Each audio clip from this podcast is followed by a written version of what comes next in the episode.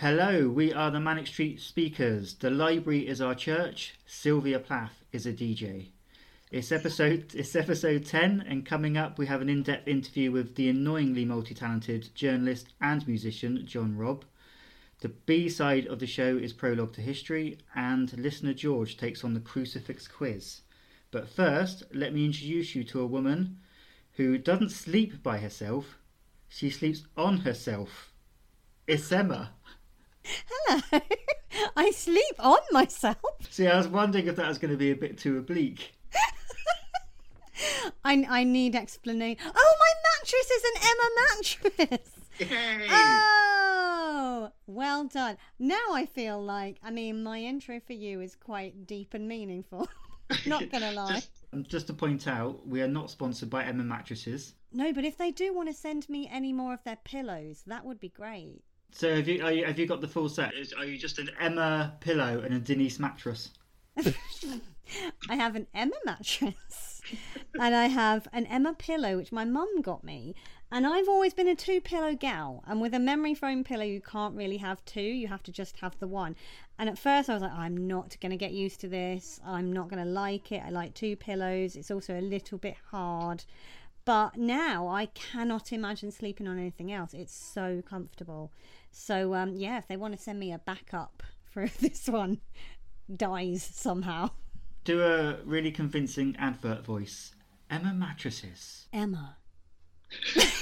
That's as far as I could get. I'm so sorry. no, uh, hang on a second. For your peace of mind and a night's sleep your body will thank you for. Emma. There you go. Also, what are you wearing? Nothing. No. I'm in my jammies and a dressing gown. But I am in bed because my bed is so damn comfortable. Get an Emma mattress, everyone. Would you like to hear your intro? Go for it. I put a great deal of thought into this. I hope you know. Are you saying I didn't? No, of course not. I loved my Emma mattress tangential. Genital. Anyway, I'm going to shut up. Leave my genitals out of it. Ahem. In a week where it's been emotional and at times infuriating to be a woman openly talking about their experience of sexual assault and abuse, my host of this po- oh, sorry, your host of this podcast remains one of the few men on Twitter I haven't blocked in a rage because he's genuinely one of the good ones. And I know if COVID weren't an issue, he'd probably join me to protest the government potentially banning protests. It's Mikey! Thank you very much. I, I was worried where that was going for a minute. I thought, is there some dark secret that I don't even know about? Uh no. I I have been reliving a lot of shit this week on Twitter.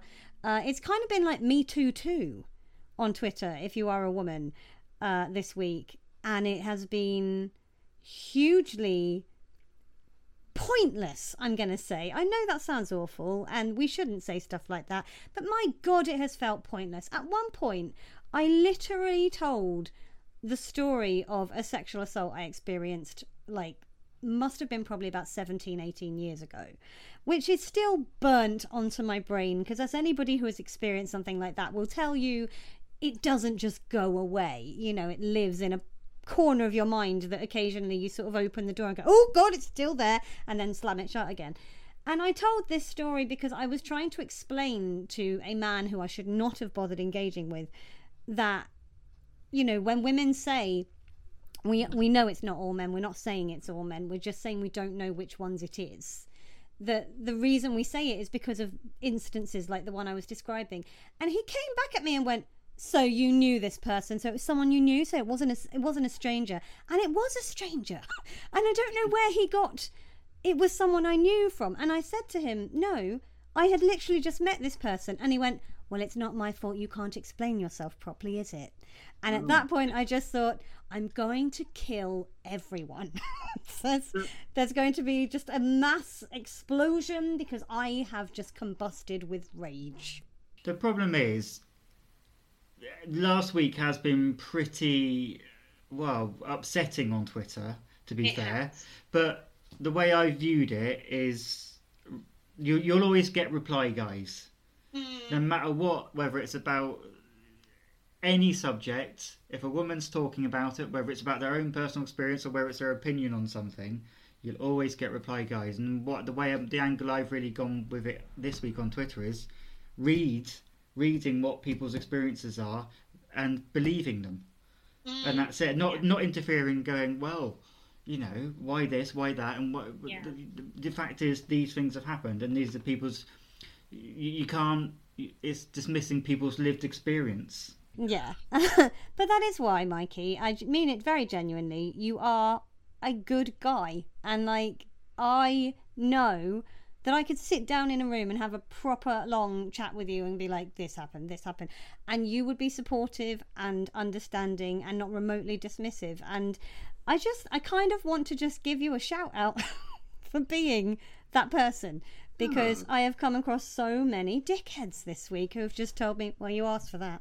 What were you wearing?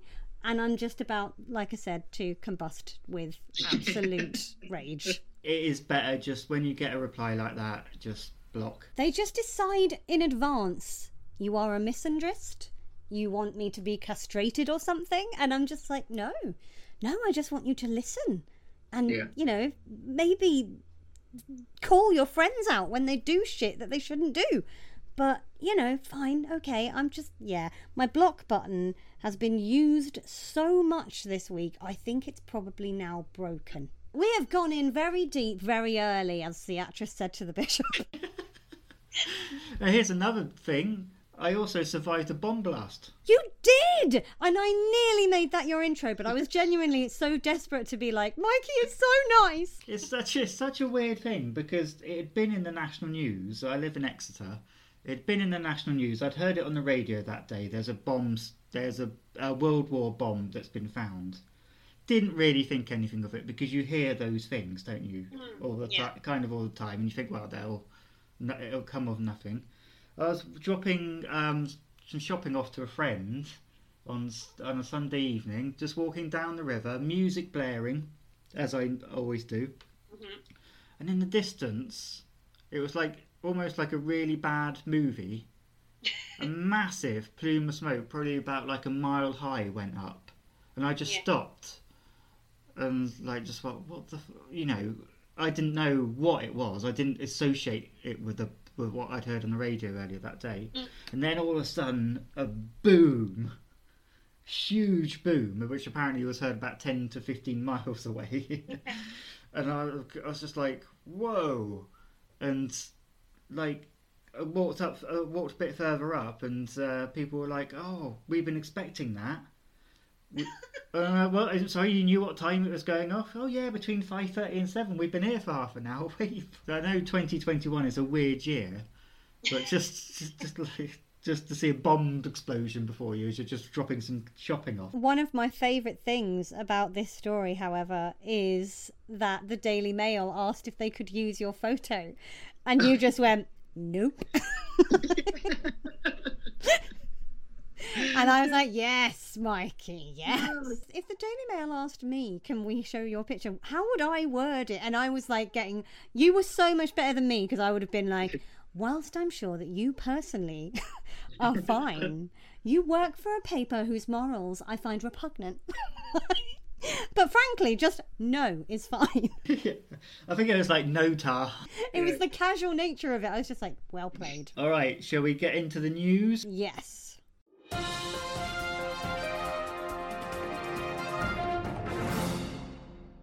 The Anchoress has finally released her new album, The Art of Losing. Um, previously, we mentioned that Show Your Face features uh, James on guitar, but uh, the new single as well also features James on guitar and vocals, so it's a duet. But I love it. Yeah, what do you think of it? I really like it. I've only listened to it a couple of times so far, but I I do genuinely really like it. It it's sort of their voices go quite well together. I think. They do, yeah. And after all James's deep voice in that, um, even in Exile, Mm. in the verses he's reaching really high notes. That was one of the things I thought when I first listened to it. I was like, "Oh, we've gone from this James, and now we've got like almost the little the little screech that he does." And I don't mean that in a negative way, but you know when he's like he really gets into a higher note and he's like, "Ah!" and I'm like, "Yes, yes. I haven't heard that for a while. No, I love it. It's a really sweeping piano epic, anthemic chorus. I think it's a real grower. And now your faith in possession is just this week's new obsession. There's much to gain, it's part of the exchange. So it comes as no surprise, not just how to compromise. So now it seems you're gonna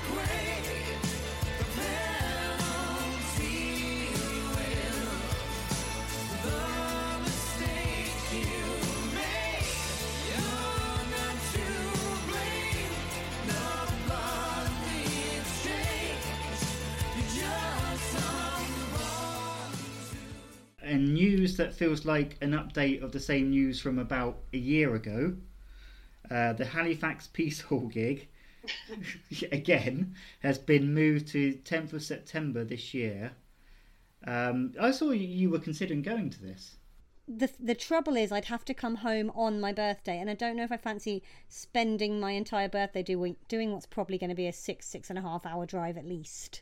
Well, no, I think the, what what would be the best bet because we still haven't heard about the Cardiff NHS gigs, which I'm yeah. but surprised because they're still, as things stand, taking place in July, Yeah. which I can't see. But I would say out of out of the two, that would be the best bet to go. Definitely, definitely. And lastly, in news, the band's dates supporting the Killers have now been postponed until May 2022. Uh, Bristol, Coventry, and Middlesbrough have now moved to late May and early June.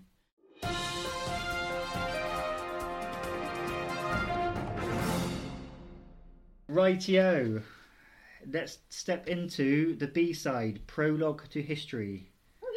It is a B side to If You Tolerate This, Then Your Children Will Be Next, and was released on 24th of August 1998.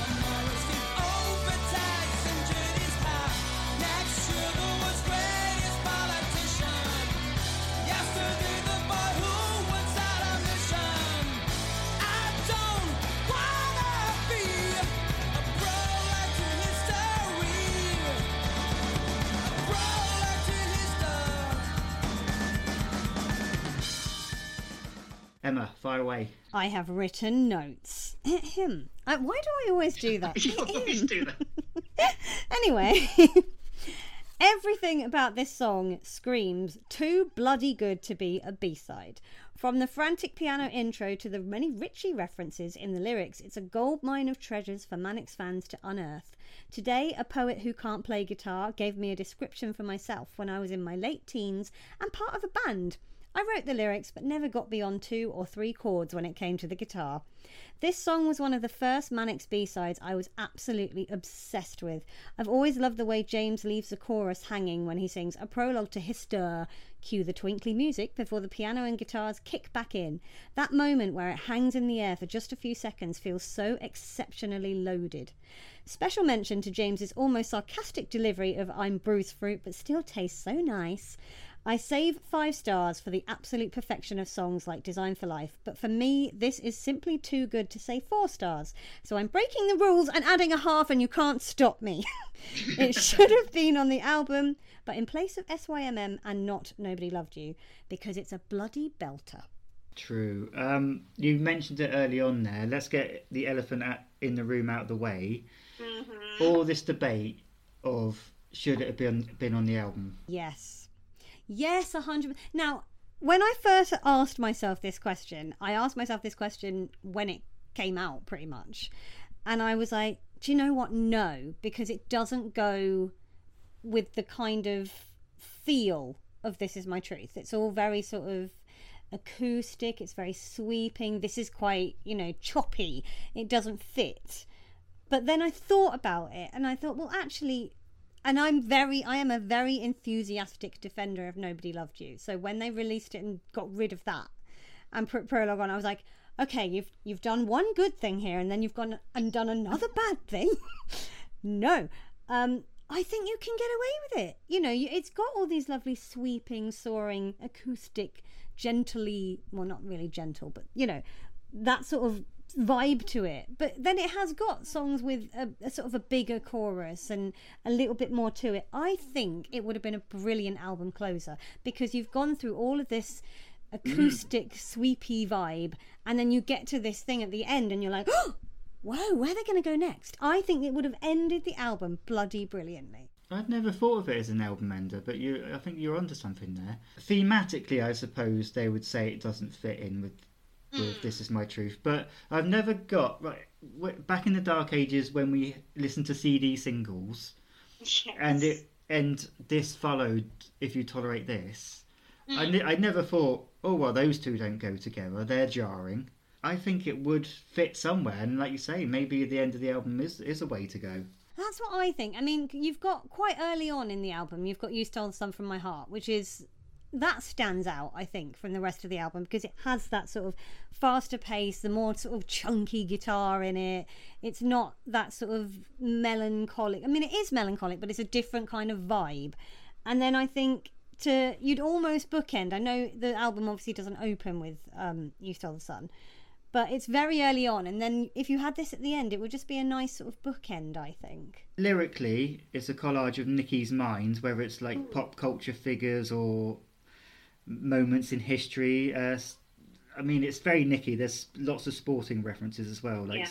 Steve Ovett, who was an English runner who won Olympic gold. Neil Kinnock, um, the Labour. uh, See, I think Neil Neil Kinnock. I'm sure I read somewhere that James used to live on the same street. He did live on the same street as Neil Kinnock, yes. Bill Bennett, a rugby player. That mixes in with really weird references like Dyson.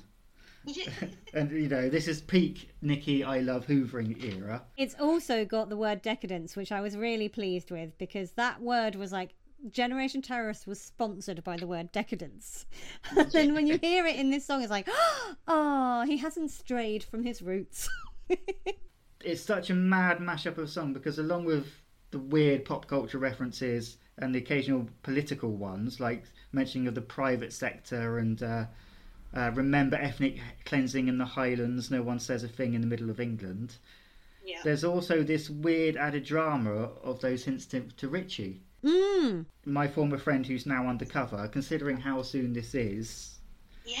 and I remember today a poet who can't play guitar. Yeah, I was like, I remember the first time I heard this song when they when he says my former friend is now undercover. I had two thoughts, and they were very like immediate thoughts. My first one was like, former, your former friend? How dare you?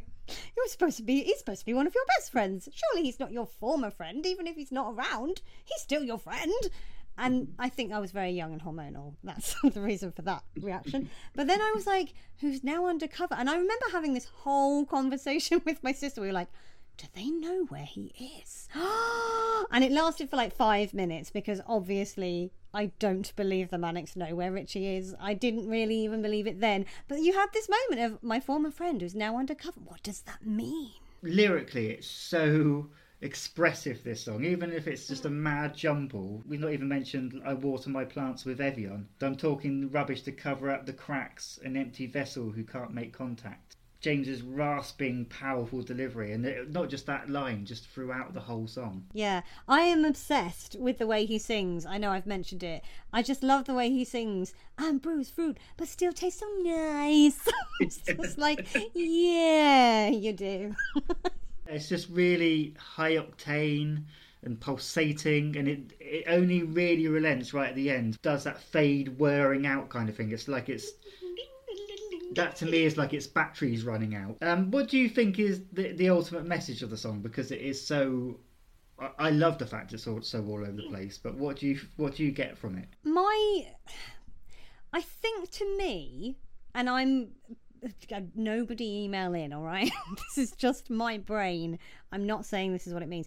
I to me, I always took it as I don't want to be.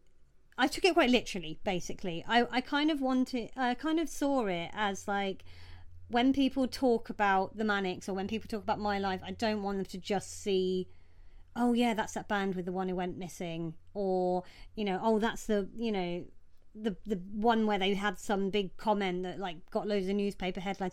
I and also I kind of so on that hand I thought of it as like I want there to be more than just oh Nicky yeah he did this and it be literally just I'm known for this sound bite or I'm known because my friend did this thing. But I also, on a less personal level, I, I saw it as, as almost Nicky sort of being like, well, I don't want to just be sort of like living through a, a build up to something. I kind of want to be a part of something, but at the same time, I can't be bothered to be a part of it. I know Yeah. that sounds really bizarre, but I, that, I that's the that's the sort of way I always looked at it. Yeah, I, I can see what you mean. I get vibes of along the lines of try, try hard, and you will achieve something. Mm. I if you if you can keep talking about not not not that this is a literal translation, but if you keep thinking about doing something and you don't do something, you won't imprint yourself. Yeah. You won't make your mark. Next year, the world's greatest politician. Yesterday, the boy who once had a mission, I love that line. setting out to achieve something. And I completely agree with you. The fact that he's sort of saying, I don't want to be a prologue to history, part of me take, like I said, part of me takes it as like, I don't want to be the sort of run up to a big story that doesn't involve me, but, or rather involves me, but isn't about me. Yeah. And then the other part of me is like, no, I want to be a part of the history. I don't want to just be like a footnote.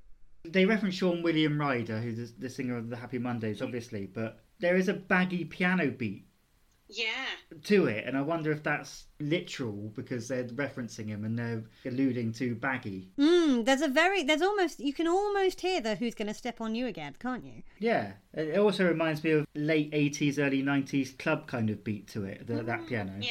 Take the guitars out and it would be an easy fit, really. Definitely. Okay, I put this to Twitter. For me, it's a four and a half as well. Just, Yeah. yeah, it, it's pretty much perfect. Five stars got 64%. Ooh. Four stars got 27%. Three stars, 5%. And wait for it, and prepare yourself. I'm preparing. 3% gave it two stars. Who are these people? Who would give two stars to Prologue? Why? Show your faces. Yeah, come at me, bitch. I want to know. Okay, uh, Mr. Teen Word Power. Like most, I love it, and I prefer it to many tracks from This Is My Truth. The Manchester style beat, yeah, he's mentioned that as well, and a chorus that has no right to be hidden away as a mere B side. Yeah. However, I give it a four, and that is because the way the vocals are produced, or should I say not produced, bugs me particularly in the verses. He comes out in belting out the words, yet still sounds as if he's fighting to be heard. It's almost as if they decided the song wouldn't make the cut before it was even finished. See, I love, I love the rawness of the vocals. It is a very, but it's funny. I have never thought of it like that. But there is a certain element of James having to shout to be heard, and I've never thought of that before. He's fighting with the music, isn't he? He's, hmm. he's Yeah. And that to me gi- gives it that excitement. I think it. I think I use the word frantic, and I think that adds to it. Yeah, definitely. Um, Fran has written my favourite Manic song ever should have been a single. I mean, I'm not. go- I'm not going to disagree. I'm not sure about a single. I don't know. I just think. I just think it's so good, and I kind of want more people to have heard it. It probably would have done well in the charts, and it is catchy. Yeah. I feel like if you had gone with that instead of maybe Tsunami, you could have done that.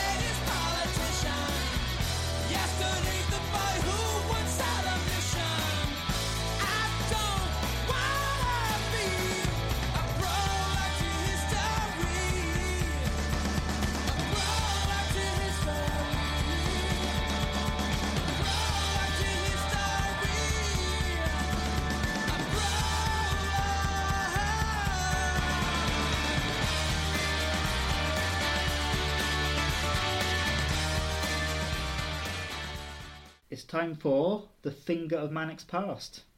I'm scared of the finger of Manic's past. This finger is attached to a nice guy, remember? It is.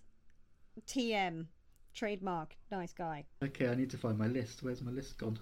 Right, I want you to. it never gets any easier, this bit. Ah, okay. Say stop whenever you are ready. Stop whenever you are ready. Nice, nice work. Anti-social manifesto. Ooh. Okay. So we will cover that in the next episode, and I will put a survey out on the Twitter sphere. Next up is my interview with John Robb. John has decades of experience on both sides of music, reviewing and performing. We only had about an hour and a half, really, but his passion and knowledge just shone through.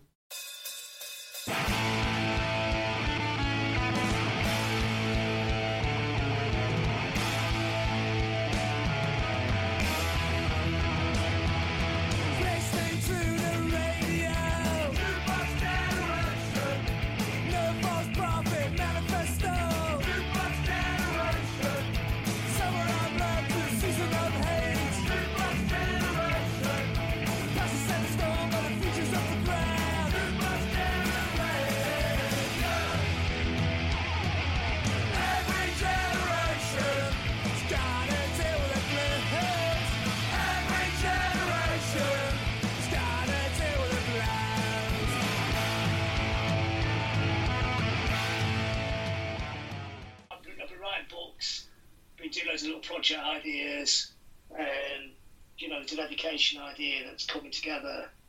Uh, because because we're thinking that the people running the country got the best education in Britain and aren't doing a very good job. And all the smart kids are actually stuck in towns, you know, your halls, Yeah. Stokes, full of smart, resourceful people, never get a chance, they can't get in. And so it's, it's, we're trying to get this kind of little well, and it's actually got quite a lot of backers now. But interesting, trying to rejig this. But you know what England's like? It's such a, a staid old place. I mean, how much change can you make? But figuring instead of complaining about it, maybe trying to do something about it. But you do hit a lot of brick walls. Trying to, almost like trying to change the mentality of it. yeah, or, or just the establishment. I hmm. mean, obviously they don't want to change it, do they? No. it works very well for them. Yeah, it suits them. yeah. Having been a creator of music, why the leap to being a music critic as well as a performer? Obviously, because the two worlds are colliding with you. Well, it's, it's actually quite a normal thing now. There's, there's a lot of musicians. I mean, Six Music is pretty well made up of people who are musicians playing records, although maybe there's, there's a little bit of veneer of celebrity culture there, you know, getting Iggy Pop to play records. Although his show is actually really good. Guy Garvey as well. And I mean, when I was when I was in it years ago, it was quite rare. I mean, it wasn't totally unknown, but it's quite rare for a musician to write or communicate about any of the music apart from the one the music keep making themselves. But to me, it seemed like quite a, a normal thing coming out of um, you know our punk culture because it was all about fanzines and bands. It was all DIY. So it's to me, it's completely normal to um, write about music as well as playing it. And you, and you didn't need any. It wasn't at that time you needed any training to do it. You just went and did it. You know, it wasn't. By now, people go to colleges to learn how to be in a band or, or how to write about music. But I don't. I mean, fair enough. But I don't think it really works. That I think it's to me, it's, it's writing. Uh, I mean, the great thing about music and music culture it's a space for the amateur, isn't it? And you just Yeah. do things on your own terms, your own way, like you're doing your podcast. You learn as you go along. You're just communicating an idea of your love of the Manics and the culture goes around them, and you do it in your own voice. There is no proper way of doing it. you Right. know, it's- That's it. It's, I mean, they try, they, yeah, they try and teach you there's a proper way of doing it, that kills it really because it makes everything a slightly different version of the same thing. Whereas I prefer it if it's more open and, and um, you just do it. And that's, it, I mean, we're not, we're not a, in the middle of a war in Syria reporting on the front line where there, there probably is rules, otherwise get blown up. I mean, this this is a this is music writing. It's experimental. It's freeform. It, it could be as staid and as dull as you want, or completely off off its own head as you want. That's it. Like you to write about it in the first place, you've got to have the passion about it when you're younger. So it's natural then to some people to progress to being performers, I suppose. It just seemed the same thing to me. Yeah. I thought playing about music, communicating about it. I mean, everybody talks about music, so it's just a matter of writing it down. Yeah. So it, it didn't. It never to me. It never seemed like a contrasting thing for me. They, they just seemed to really entwine. When I last moved house, I, I discovered an old a load of paper, literally homemade magazines I'd written, and like I'd cut out pictures and put it in and do news features and like features on albums and things. And I thought at 19, uh, 1995 I was 15, and to me, I guess my focus is now is away from the print media because that's not so much a thing anymore, and I'm just pushing it through in podcast or or in writing my own blog where I do reviews and things like that. So it's always there. It's just unfortunately I can't play, play an instrument. That's the problem. Well, you, you, you, could, you could, if you wanted to make music, you could. You could. I mean, you don't much have to be able to play an instrument to make music, and we learned that punk as well. Yeah. You, you could just you could just hit the strings of a guitar into a rhythm, and just do poetry over the top. There's no I think I'd end up more like Jez from Peep Show. If you just followed your instincts, you may end up somewhere else. You know, it's it's it's it's a funny thing. Music. It doesn't. There, there is no has to be done in a certain way. If you know what I mean. There's no there's no rules. There should never really be rules. Really. You know, it's it's open. And I think that's also quite interesting about the Manics, isn't it? Because they definitely are two ends of that spectrum, aren't they? You got fantastic musicians like James and you know and, and Sean, and then you have the other two who weren't particularly uh, musicians, but I mean obviously they understood music inside out, but they're more about the culture in the you know that went around it. So they're, they're more like the DIY end of the band. But, but those roles flipped around quite a lot, which is also interesting in it, I always think. Hmm. There's, uh, it's very rare that you find somebody who can play the whole Guns N' Roses album on their guitar, like James, who actually uh, totally understands DIY music and making music with no natural musical ability, but you can still make it. So he'd be able to communicate with the other people in the band because he understands that, which is for most people like James, the sort of people you get in guitar shops who's kind of pretty sniffy about somebody can't play an instrument in a guitar shop. Yeah. Whereas, whereas to him that'd be fascinating, and he understands that. And yeah, so I think that that's, I mean, that, that's one of the dynamics that's always been uh, key to that band. I think. Well, that's it. Like essentially, bar the lyrics, the, the debut album is essentially a solo album, a James solo album.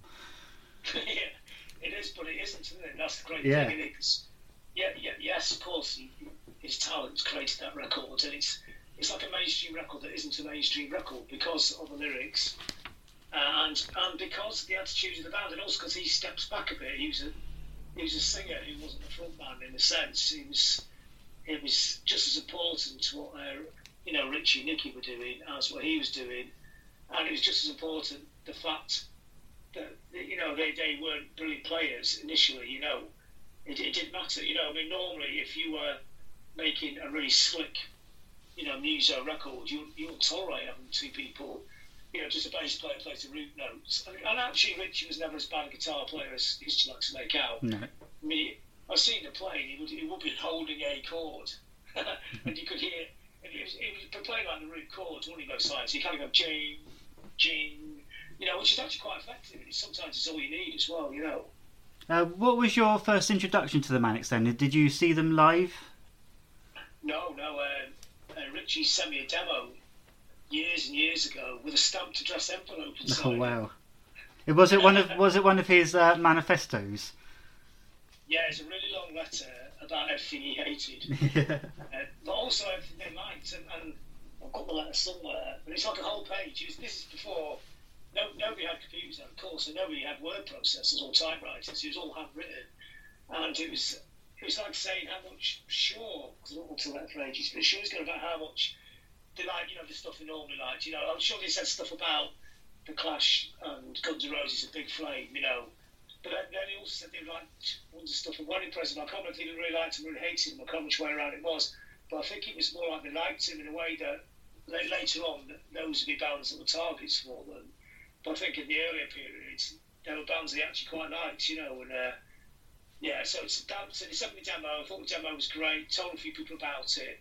Um, was going to write. I tried to get it into sound really early on, but they, just never seemed to get it done. Uh, and then I, what happened next? Then I remember. Um, I remember Captain Oi, the guy who was Captain Oi. He mentioned it, and he passed the demo on to Damaged Goods, and he. So it was it was Mark from Captain Oi. He's so keen in that story but never, but he doesn't like taking credit for anything. But he's basically the one who got them the deal by default hmm. because he, he was. I think he's working at Cherry Red there and, and doing all punk stuff. Because this is interesting about the Manics, isn't it? Because they, they definitely thought they were a punk band when they started, and they were coming into that um, the, the late '80s punk scene, which was, which which Mean, you know, UK subs are a great rock and roll band, great punk band, but the, the Manics were different from that. And I think the punk scene definitely had an idea of what it was meant to sound like at that point. The Manics didn't fit into it. So I, I, mean, I remember I always played TJs in Newport, my bands, and going there. They, people talked about them there this band that came from up in the valleys who wore, um, they couldn't work out if they were a glam, sort of lipsticky choir, band, choir boys type of band. And they weren't, they were not part of that Newport scene either. They sort of floated on the edges of it because that Newport scene was very into American underground and hardcore as well. So that they were kind of misfits, misfits, weren't they? They didn't, even though the, the local, I mean, TJ's was the most amazing venue and audience, and pretty all-encompassing, but they didn't fit into that either. I, I think they, I think they were a collage of everything, and that's why people were confused by them. The collage thing I totally got though, because to me, collage is punk rock. You know, Yeah. people, you can't define what punk rock is. You have your own version. So my version of punk rock, and this is a fancy version of it, is very much a cut and paste culture. So doing a fanzine, it was cut and paste. You cut loads of other magazines up and stick them down and photocopy it, and you have artwork. And the music was cut and paste. It was cut and pasting all different musical cultures and sticking it back together in a different order. So Manics a continuation of that, and it's very homespun as well. It's kitchen table, isn't it? So he's sitting there at his kitchen table with a Pritt stick and a tie and a pair of scissors, making art- artwork out of nothing, you know. Yeah. which, which, which they did musically as well, didn't they? Yeah, absolutely. Uh, they kind of had such contradicting look, and they said they were punk rock, but to me, if you listen to their early stuff, they sound kind of like '80s American rock, like smooth, produced, Yeah. polished, and so. It, and then their live shows were completely different from what they sounded like on record. Well, I think um, what, what their ambition is what crashed them against the sea because by then it was all about being in the underground and it's like a very walled in sea. So whether you wanted it or not on a band, you had to be in the underground. You know, there was a main street, that was the, where, where the, that was the devil's place, and there was the, it was the underground, which which is where all the, the holy saints went. But the Manics, right from their very early interviews, would talk about going into the mainstream, which rubbed up against the underground, didn't it? Because people didn't like that, and they didn't like the band's ambition. But you know, it's, it's easy to have no ambition if, if you're well off. You know, it's. I mean, it's. I, I've never met a band actually ever want to actually really be in the underground. It's more of a, a press construct, or Mm. they prefer. And, and also, I think in a lot of ways, if you got something really interesting to say, they prefer you say it to nobody. So they, they're quite happy to siphon everyone off into the underground. I mean, there's a lot of amazing music made in the underground. But if anybody thinks people like the Fall sat there deliberately trying to be an underground band, they've got this whole thing wrong. You know, I mean, the bands on the floor will, will, will try and do anything to get a hit record. Hmm. You know, it's because because I mean, it's, one is practical. You need to survive, and two, it's if, if you really believe in the art and music you're making, you want to play it to as many people who would potentially like it as possible. There's nothing more frustrating for a band to know there's 50,000 people who really like their music, but they're never going to hear it. Yeah, that's Well, it. I've never understood the it's snobbery. I've never understood the snobbery about a band wanting to sell records and wanting to play to a few people because what, what, There's hardly, there's hardly any band who ever thought that. Yeah. It's more, it's more the media. They wanted to keep them as little pets on chains, you know, because then the bands uh, desperately rely on the media, don't they? It's, you know, they, it's they, they, they have to at the time they'd have to keep in with John Peel. They'd have to keep in with the music papers. Otherwise, they'd be, they wouldn't even get into the underground. That that'd be locked up. They'd be locked out of that. So, so the Manic's ambition rubbed really badly against people. It's a mis- misinterpretation of punk rock, really. People thought that punk rock was this um, underground culture, but I'm old enough to remember punk rock was pop music. You know, that's what was great about it. yeah, The Sex, Sex Pistols were a pop band. You know, they they were trying they were trying to have number one records. They were trying to take the message, whatever message they had, because it's very chaotic, but right into the heart of British culture, which is which is a fantastic ambition, isn't it? You know, instead of sitting there watching Top of the Pops time and complaining about every band on it, why don't you go on it and make it better? You know, and it's I know it poisons eventually poisons everybody because success doesn't do people that much good either.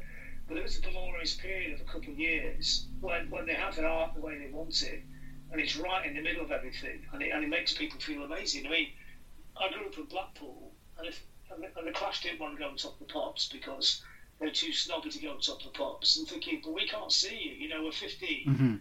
we're in Blackpool, you don't play Blackpool, you know, and it's our connection to you is through looking at murky pictures in the music press and your records, you know. And yes, it keeps mystique in a sense, but you don't get the visceral performance, which even on top of the pops, even if it was mined, you know, at the time, because you know, the sound talk about this now sounds completely crazy, but without YouTube or any of these things, you couldn't see anything. You had no idea what these things looked like No. Or how they moved and how they, you know, the, the way people move when they play their music is a part of music because that's what pop culture is. It's not just music. I mean, if, if they stand there and give an anti-performance and not really bored, it's a fantastic performance as well, you know. But how would you know that? Because you couldn't see it if, if you lived in a, you know, a town that nobody ever toured through. Yeah, that's it. You mentioned the Clash and Sex Pistols, and you've been making music since the late seventies and writing for the likes of Melody Maker and Sounds. And you've seen so many cultural shifts within music punk, grunge, baggy, Britpop, and lots in between. Do these things feel as exciting at the time as they appear in hindsight? Or, or, or do we kind of maybe look romantically at the past? Uh, well, yeah, well, I think the one, one problem it has is people think their past is the all-encompassing version of the past, Yes. and there is no there is no other past, you know. And, and, and the theory that new music isn't as good as old music. Oh, I can't stand that. Yeah. That's, that's just what. I mean, I think there's probably a natural process where things meant more to you when you were younger because, I mean, there's no way uh, a band of 18 year olds is going to change your life when you're in your 50s. That that'd just be a bit weird, wouldn't it?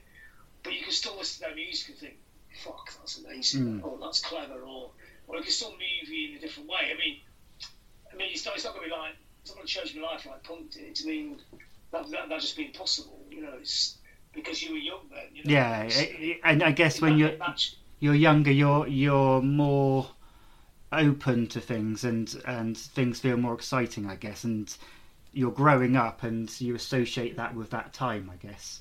So when you're in a say you're working in an office and you hear a brilliant album, walking to work, you don't you won't have that same romanticism as you did when you were doing exciting things when you were younger, I guess. But it doesn't mean the music's any worse.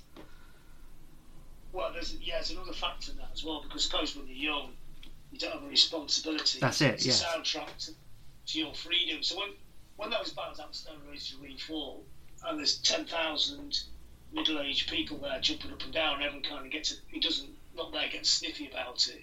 Oh, they're reliving youth. Yes, they are reliving their youth because that was a point in their lives when they were totally free, and that, that band represented the at that moment. And for two hours, they can, they can go back into that moment. They don't have the luxury of extending that freedom out in the whole lives. You know, life isn't like that. You know, and it, in a way, it's a brilliant thing that you can, you know, you get that space to reconnect with maybe the real version of yourself before you went, you got into the tunnel of life. You know, Yeah. So, and that, that's much. I mean, music works in so many different ways, doesn't it? I mean, yes, it can be nostalgic. It can be forward thinking. I mean, some bands you go and see, you just want them to play the hits because they, they, they lost the mojo somewhere. But if they, um, but if they can still play the hits in a brilliant way with a some kind of passion and intensity, it's going to connect, you know, with people in the audience. So other bands, you don't want them to play hits. You want to keep moving forward. Every, every band's got different strength, you know, different thing that it's good at, a different meaning to its audience. So those moments in the past, it's, it's, a, it's a personal question, isn't it? I mean, punk was amazing for me. It was, it was powerful. The Stones records now, they still feel powerful and Mm. amazing and thrilling and exciting. But do I sit there all day listening to them? No, because I deliberately try not to because you go down the rabbit hole you can't get back out again. You know, it's, and it's I mean, nostalgia is great because there is a nice warm glow to nostalgia, but you don't want to live there, do you? That's it. Yeah, most people my age are pretty stuck with listening to music from the 90s. And I, I just think there's too much out there. There's too much exciting stuff out there. So, yes, I do love my bands from the 90s. But I just, there's so much. Uh, it's, Himalayas is a band I know you like. And Yeah. I saw them live about a year and a half ago, and I felt that same feeling of of just intensity and passion, and it was such an amazing gig, and I just had all those emotions that I would have had seeing bands when I was seventeen. It's interesting, isn't it? Because a lot of the new music you tend to go towards is kind of a version of the old music you liked growing up. Kind of, yes, yeah, yeah. So, yeah, so do, do I look at everything through a filter of punk rock? I probably do in a sense, even though it could be, you know, electronic music or whatever, but the words you would use to describe why it worked really well the kind of words you would describe to like music 40 years ago. So maybe, maybe it, is, it is a trap that you can't get out of, isn't it? Yeah, yeah. You kind of in a But on the loop. hand, if, you know, if, you, if you're just um, a person who doesn't work in music, it's fair enough to like those groups. Was it Spotify did that survey? One of they said when people are 23, they listen to the most diverse musicals on Spotify. When they're 27, Yeah, they listen to the same three groups all the time. Like, like they've uh, they found their little corner. They're not going they're not going to leave it. yeah. Found their comfort zone. Yeah, but, but they've got better things to do, you know. Yeah, it's, that's it's it. because I'm involved in music Yeah. I keep actively looking for, for new sensations, things. But even maybe looking for new stuff, maybe that's nostalgic because that reminds me in that period, every week there'd be three or four great seven inch singles, and it was a relentless rush forward. It was part of the way I turned to punk rock was that thing of always going forwards, you know, like the John Peel shows, always going forwards. But maybe that's a nostalgia as well. Maybe that's a different way of relating to music that doesn't really you know, it might exist. I mean, it probably does exist now, but that was that was a key tenet of it at the time. Yeah. Um, can you ever predict what will become mainstream, or is it just a lottery? Is it just chance? It's, it's, it's down to situation or circumstance. It's you sometimes you get a you can sort of tell, but but you know you can see some some bands who should be massive, you know, were obviously going to be massive. It didn't happen, you know, because the culture changed, or they just blew it, or they ran out of energy, or they ran out of band members.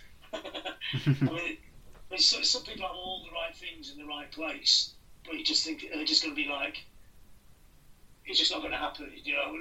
You can see, um, I mean, same for Stone Roses in '87. It's just seen that everything that that was correct, that was right there, but it was. Uh, but, but it was, the culture wasn't in the right place. But when everyone started taking ecstasy, it changed. The sort of psychedelic tinged indie bands made complete sense culturally. So there they were, right? And the Mondays as well. So you, you can sort of you can sense those bands had everything that was needed to get big.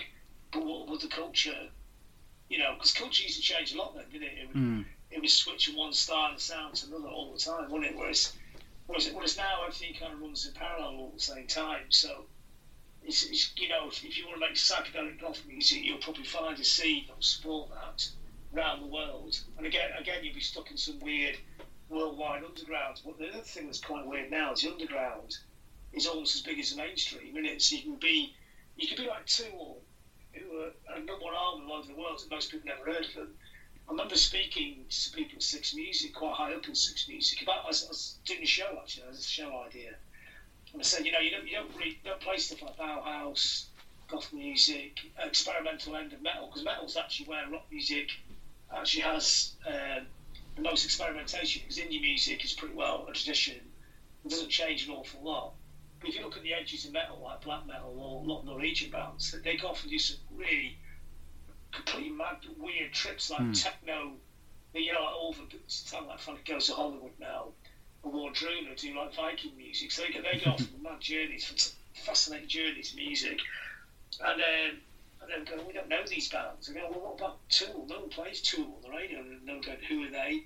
I was going, uh, the number one in America this week. I'm the number one in uh, in the UK. It's a worldwide number one album. And they tour at stadiums in America, but they do this post-punk prog metal crossover. So it's kind of like Rush and the Dead Kennedys all mix and match together in one thing. They don't really sound like anybody else, but but they but they don't exist on the radar, which No. is uh, which is interesting, isn't it? So it's, in a way, they are a massive underground band who are mainstream, and it's it's quite alternative music isn't really alternative, is it? That's the thing, isn't it? So you, you'll get stuff like six music, you know, and it's great. It's got its role, does what it does, but there's so many musics that can't get on it. You know, they just sort of fall off the edge. Well, this is it. Can there really be an underground when essentially all music is as accessible as each other? It's, it's It's just where it's just where, it- like you say, whether it finds an audience by being on the radio or or Well, give thing, innit? that extra push. It's all, it's all accessible because you can put it on the internet, but can anybody, is anybody there to know you put it on the internet? Yeah, is anyone there Yeah, to they always- advertise it really? You go to music conferences and young bands there, and they always ask for advice, and people in the panel have got jobs in music biz go, why don't you just put your own record out? And I go, no, that's that ain't going to work. They, they don't know anyone, you know. They put it, they, they put it online, and what, what, what happens next? They have to they send the link to Gideon Coe, who's, who's great actually, but probably gets five thousand tracks bombed at him every day Yeah, you're just not going to get, you just can't physically even listen to it. You, I mean, it's all about music. You have to be in the machine to, to get anything back from the machine. That's what the Manics got back to the Manics. So they realised they went to the the establishment to establish themselves. They, they didn't want to be an underground band putting out seven inch singles that no one was going to buy because they didn't fit into any scene, did they? they? And I think that's it's quite interesting that they actually thought themselves in terms of being a pop band. You know, they, they, they obviously realised you know, it's probably Richey in, this, in a way because Richey was, oddly for the way the history of the band actually panned out, he was like the manager, wasn't he? He was like Mm. the, uh, he was like the driving force, the conceptualist, and he probably he probably had a little look at what the band was, thought, you know what, we're, we're a pop band, you know, like James got the voice and the talent, like a, a mainstream pure pop talent, but we got, also got the edgy oddness about us that makes us, you know, more interesting. So it's it's coming in two places. This and, and, and they, they definitely went to be a pop band. They didn't make the first album to be a, a, an underground record and record it in a shed in two hours, which can sound fantastic. It really suits some bands. But they went to make. It, they actually, when I, I remember interviewing outside Heavenly, Heavenly's uh, office in the van. Actually, it was a really cold day, and um, and, and, and Richard did most of the interview, and he, and he was just saying, you know, we're going to sell 20 million records, you know, and he wasn't joking. People always think it was a, uh, it was a conceptual thing to say, you know, this is this is this is what he's going to, you know, they're, they're, I mean, they're great headlines, you know, I mean, they're, they're, they're, you know, bands, some bands, they study the music press, they know which interview to give to which person. You think, yeah, they are, they are playing here, aren't they? But it's great stuff. Um, but, but also, it wasn't done tongue in cheek. They totally genuinely believed that album would be number one for 10 weeks. You know, it was, uh, it was not bragging. They just, they just couldn't understand how nobody else would ever get that at all, you know. no, that's it. The press certainly played on the sound bites that Richey and Nicky did, but the Manics were happy to play along, didn't they? And they both, both, both It's mainly, it's mainly, it's mainly Richey. Yeah, well, both both sides both sides of the of this of this situation, they both understood the agreement. The Manics knew that they would get coverage. The press knew that they would get sell copies. so they knew they Oh, needed yeah, each other. It was brilliant copy, you know, and that's, you know, if you're writing a story, you need a good story, don't you? And they, they understood how to create a story, which which is which is brilliant as well. But it wasn't done in a way that they were. Um, it wasn't idle bragging, you know. It was they actually believed this. You know, that's the key to this. The you know, they thought they were going to be the Spice Girls who were around the time. You know, that idea they're going to be like totally mainstream, huge bands. It was, this wasn't just said as a headline, it's said because they couldn't, that was just their understanding of the band. Well, of course we are, we got the songs. And, and they were right. That's the other thing. Yeah. It was proven, wasn't it? By the time Design for Life comes out and they actually get to be a stadium band, I mean, they'd, they'd be the least surprised people in the world. Yeah, absolutely. And, and like you say, they had the controversy around them, but they, most importantly, they had the songs. If they didn't have the songs, they'd get nowhere. Yeah, I mean, there's other bands who tried to do the same thing, found out you definitely needed songs to make it happen. You know, it's it, was, it wasn't just a matter of, um, you know, just, just saying we're going to be massive and then then, you, then the next day you're massive. It doesn't really work like that, pop. I mean, you have to say all that to, um, to get the doors to open, but then you have to push something through the doors that people can actually listen to. Back to that demo, when you first heard it, do you remember what your first impressions of it were? Did it give you that excitement, or was it just I thought it was fantastic. I mean, um, I mean, this is in the baggy period, and I was listening to a lot of my man stuff at the time. Also, I was listening to a lot of the American stuff like, like Nirvana and things, and ele- the electronic music coming out of the house. So that was kind of what was going on that period that I was into. And they, in a way, they sounded like something from. They all sounded retro in a sense because you could definitely hear the clash in it, but it uh, had a different sheen to it. It had gone through an indie kind of sheen. Um, and it's exciting to hear somebody doing that because I haven't heard anybody doing it for ages. Because even at that point, most of the bands on the punk scene, the older punk bands, they still release records, but they weren't really vital records anymore. You know, they'd done their statement in a way. So it's um, to hear a young band do that kind of music. was quite novel at the time. There weren't that many young bands coming out uh, doing, and it, it was something. It was quite '77 punk in a way because it was like you could hear the clash in it. But it's also you know that Gen X thing. It was it was polished. You know, it's even the early demo. There, there was there, it wasn't DIY. There was definitely um, uh, as a musicianship to it, songs, and also his voice cuts through because he does have a great, really great pop voice. He wasn't like uh, shouting all over it like, like most punk uh, bands would be doing at the time. He actually sang, which which was quite arresting. Really, it's quite novel to hear that on the punk because punk by then was quite different from what it was in the late seventies. In the late seventies, like I said before, it was a pop music. You know, it had hooks. It was. I mean, that's a great myth about punk. Anybody can do it because when you actually listen to it, it's, it's actually quite difficult to play a lot of it? It's, it's, they're all proper musicians. I mean, Mick Jones is a really great guitar player. It's like you can't just go, you can't just do that when you're 16 in about half an hour. Do you remember what songs were on the demo? oh God, I can't remember now, but it don't mind, won't it? So, Yeah. Yeah. And I've got, I've got the demo here somewhere. So I've got like a. I'm just doing this, this lockdown thing and going through your old cassettes. And uh, so I found that really early Nirvana interview. I found quite a lot of stuff.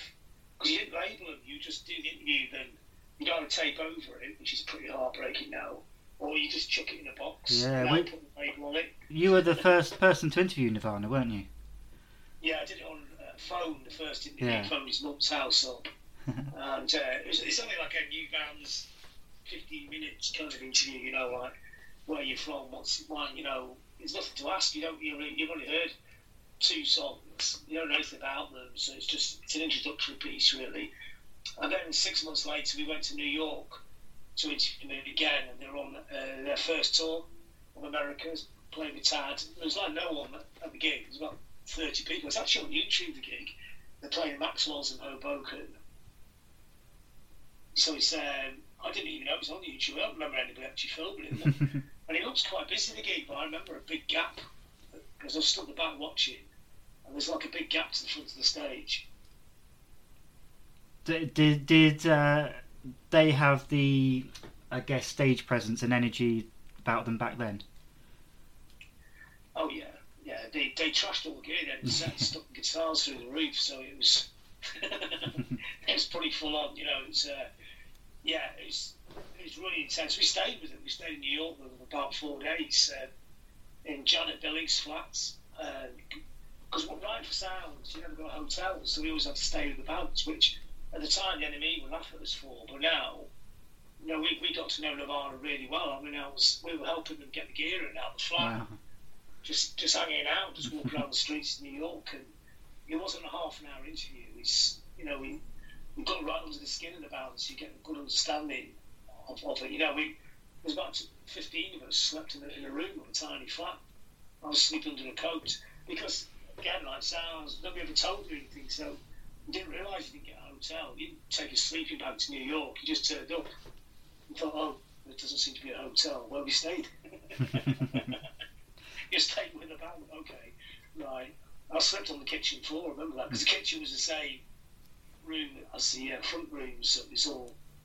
Yeah, it's Tad, Nirvana, me and Ian Tilton. Ian Tilton got hit by a bus, run over by a bus, so um, uh, he, got his leg broke and he couldn't stay in the hospital. So they, they patched him all up back to the flat for him on the last day, and the band were out running out getting him sandwiches and stuff.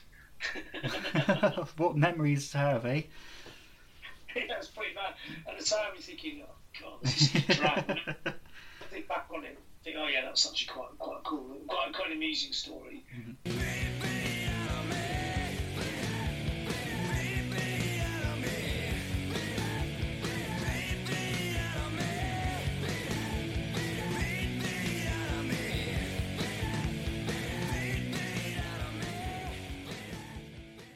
Speaking of sounds, uh, you were the first uh, person to put the Manics on the cover, weren't you? Back in '91.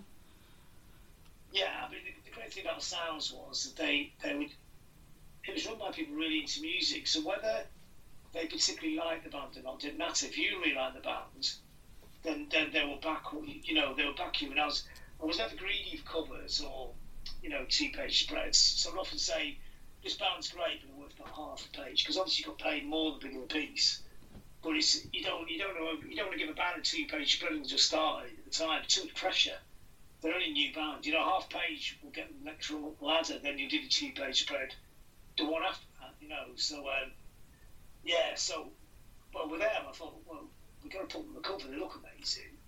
And they're talking the talk, and whether people like them or not, everyone's going to be talking about them when we put them on the cover, you know. So they, they said, yeah, cool. I mean, it's risky, but you know, if you get the wrong band on the cover, the circulation could go down by 10, 20,000, which, you know, if you're selling 60,000 copies, is a hell of a dent. You would go, I mean, I've never bought a magazine because of what's on the cover of my life, but yeah. it really makes a difference. You know, people, if people didn't like the cover, they wouldn't buy it. You know, it's so so they were they were cagey about the covers, but that they got my argument. You know, they understood um, Right. Why that would work really. Yeah, I was going to ask, Yeah. was it a So pers- it's a- was it a personal mission, or were you met with much opposition with it because Yeah. they were so new?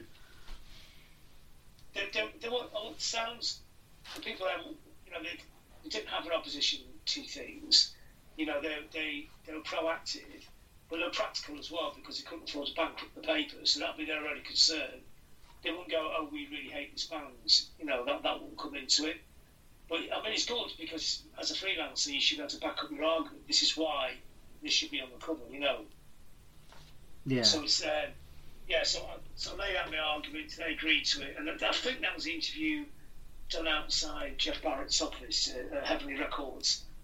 Uh, so he just went and sat in the van, um, and they kept putting 10p's to me. So we did the interview while they sat in the ramps in the back of the van, like a little transit van. And there's another interview online. Um, it's actually from the John Robb tapes. So I think it's Birmingham in 1993.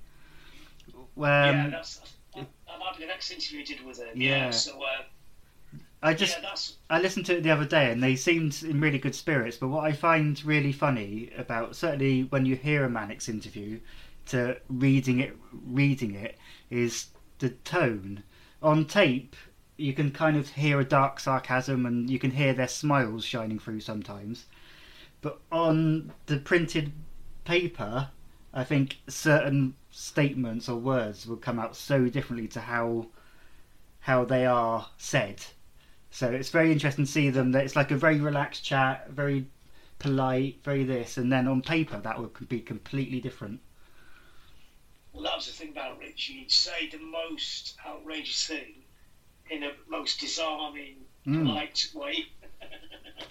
Yeah, so, so softly Yeah, spoken. well, Somewhere, somewhere like little bombs dropped into an interview just to cause trouble. yeah, Some of it because they, they actually, they actually did, they actually were really well mannered. You know, so that's how they would talk anyway.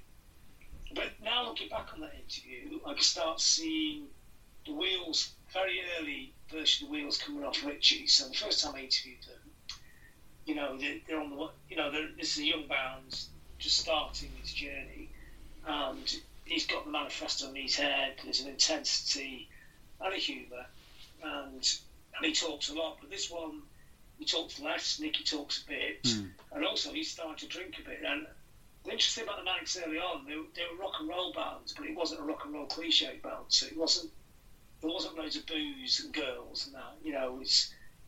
But by the time he got to Birmingham, which is probably only about a year later, I can't remember.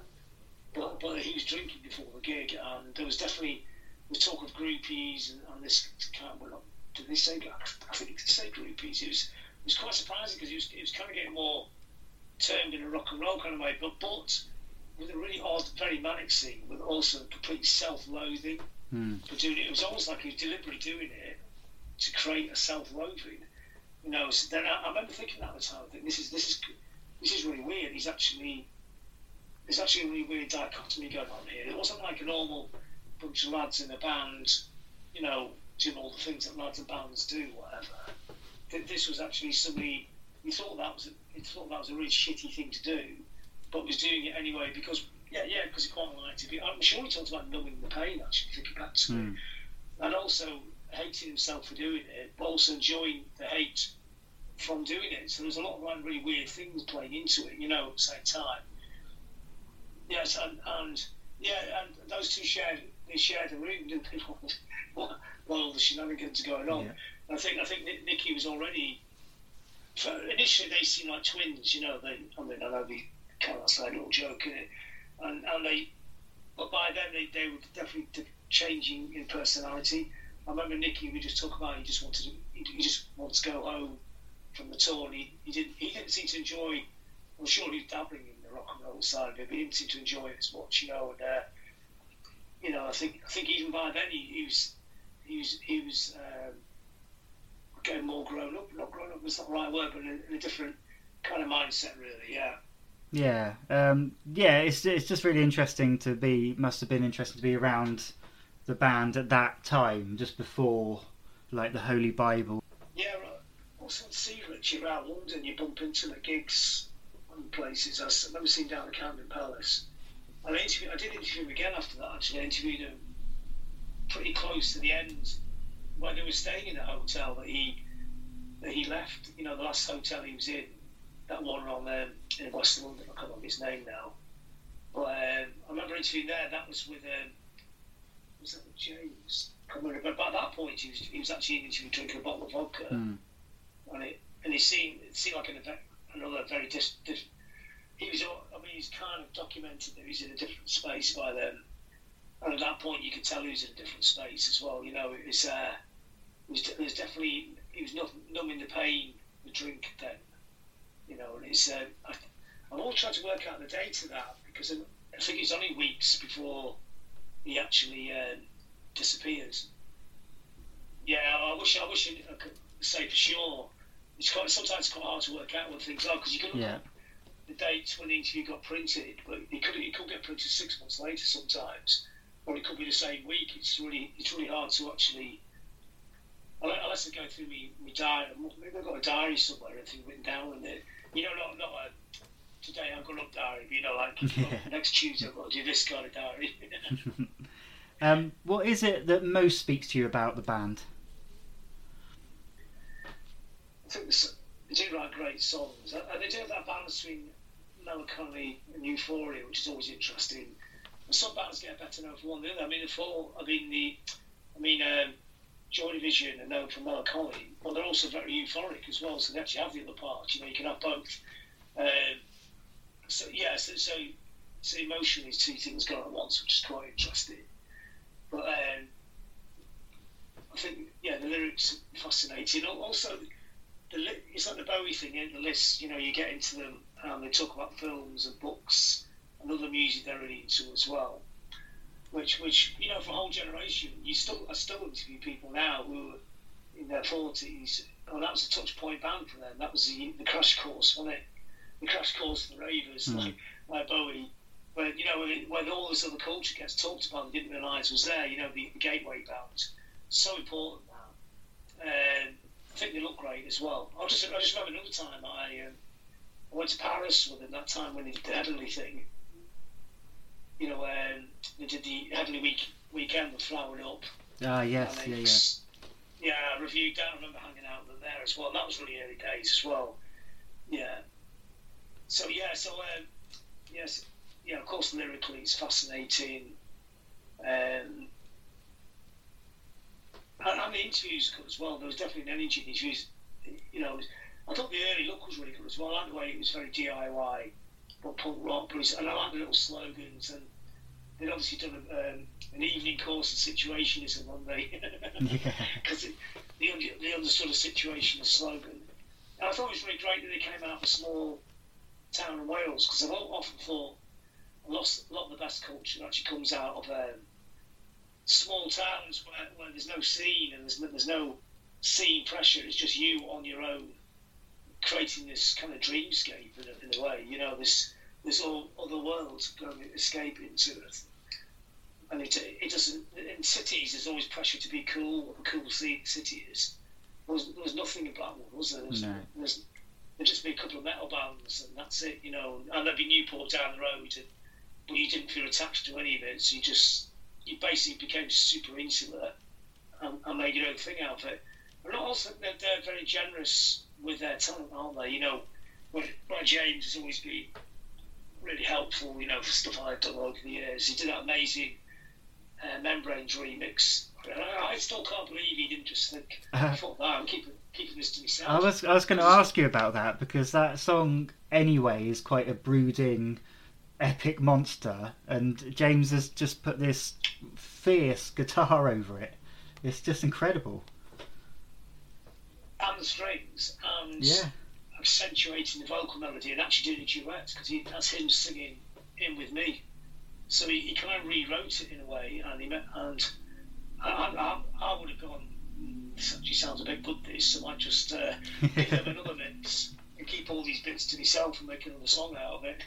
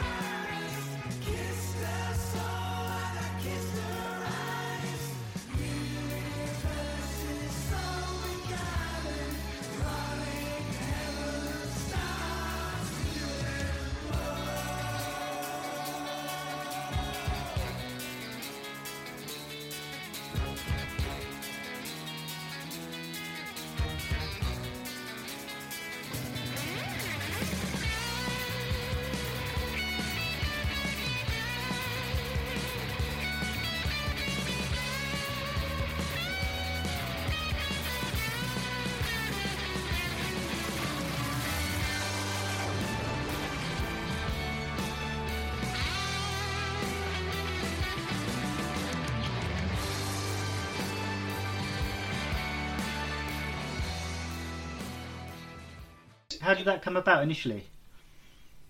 It's just because I emailed him and asked him if he was up for doing it. He said, yeah, and he did it for nothing as well, which is great, you know. So, I mean, there's loads of stories like that with him, and they're just helping hmm. the bands out, mixing other bands. I mean, obviously, he should get paid, and he does get paid for some stuff he does, but other stuff he'll just do because the bands don't really have the budget, you know, and he, he's just helping them out. So, yeah. And, and we've, we've been in touch over the years, of course, you know. I mean, it's yes. I mean, I kind of, I mean, obviously I know them all, but James is the one you're going to see the most. And I, he turned up for that Hillsborough tour that we did with with the farm and Mick Jones and played some songs. I mean, it, it was when we're making the list of people to ask, you just right at the top. Was just such an obvious one to ask, isn't he? Because because yeah, that's the other thing that's great about is their politics as well, isn't it? You know, Yeah. they don't make those politics seem dour; they just make them seem necessary, don't they? They, they have a humanist side to what they do as well, you know, which is which is really cool. And he just seems to be a person that can't rest with music. It, it just seems like he can't have too much time off. Yeah, he's always working at the music, isn't he? And he's it's, it's interesting to speak to the Anchoress about this today, as you say. He's like that, you know. He's he's, he's always on the go. He's always got ideas, and his his ideas are always very complementary with the stuff you know that you're working with, you know. And for her, of course, it was a big buzz working with him because that hmm. was that was her band when she was growing up and stuff, and and it wasn't a disappointment working with him. You know, I mean, I mean, bands don't have to be nice. This is the weird thing nowadays that people, you know, cancel a band. Oh, you can't possibly write about them or listen to their records. They're really horrible people. Yeah, I know. Yeah, quite a lot of people are horrible, but they make great art. You know, I, I don't have to sit in a band with them or anything. And I'm not disappointed if I meet somebody in a horrible. It doesn't put me off their records. I'm not interested. I like the records. It's one facet of them as a person. Um, but obviously, it's better if you meet the person and they're all right. They're good people that. And that's what he is. You know, they're not not a disappointment and things. Even at their most controversial, you could tell they they they seemed embarrassed about it. Uh, you also collaborated with uh, Nicky's brother Patrick Jones, um, providing music for his poems on the album Renegade Psalms. What was that experience Yeah. like? Well, it was amazing, really. It's, it's funny because I never actually met him until after the record came out. So um, it was just an email. With, I I just emailed him because I, I said, look, you, I really like what you do. Um, I can't remember. I think I was just going to interview him or something. Then, then I said, then we, then we just got talking, and he said he had some poems, and I said, I'll do some music for you if you want. He said, yeah. So I, I just, I did, and I just did it. Um, I just did it all on a, on my iPad actually, just working it all out. And then I went to the studio and finished it all off. It was actually it's actually when I was mixing the membranes album.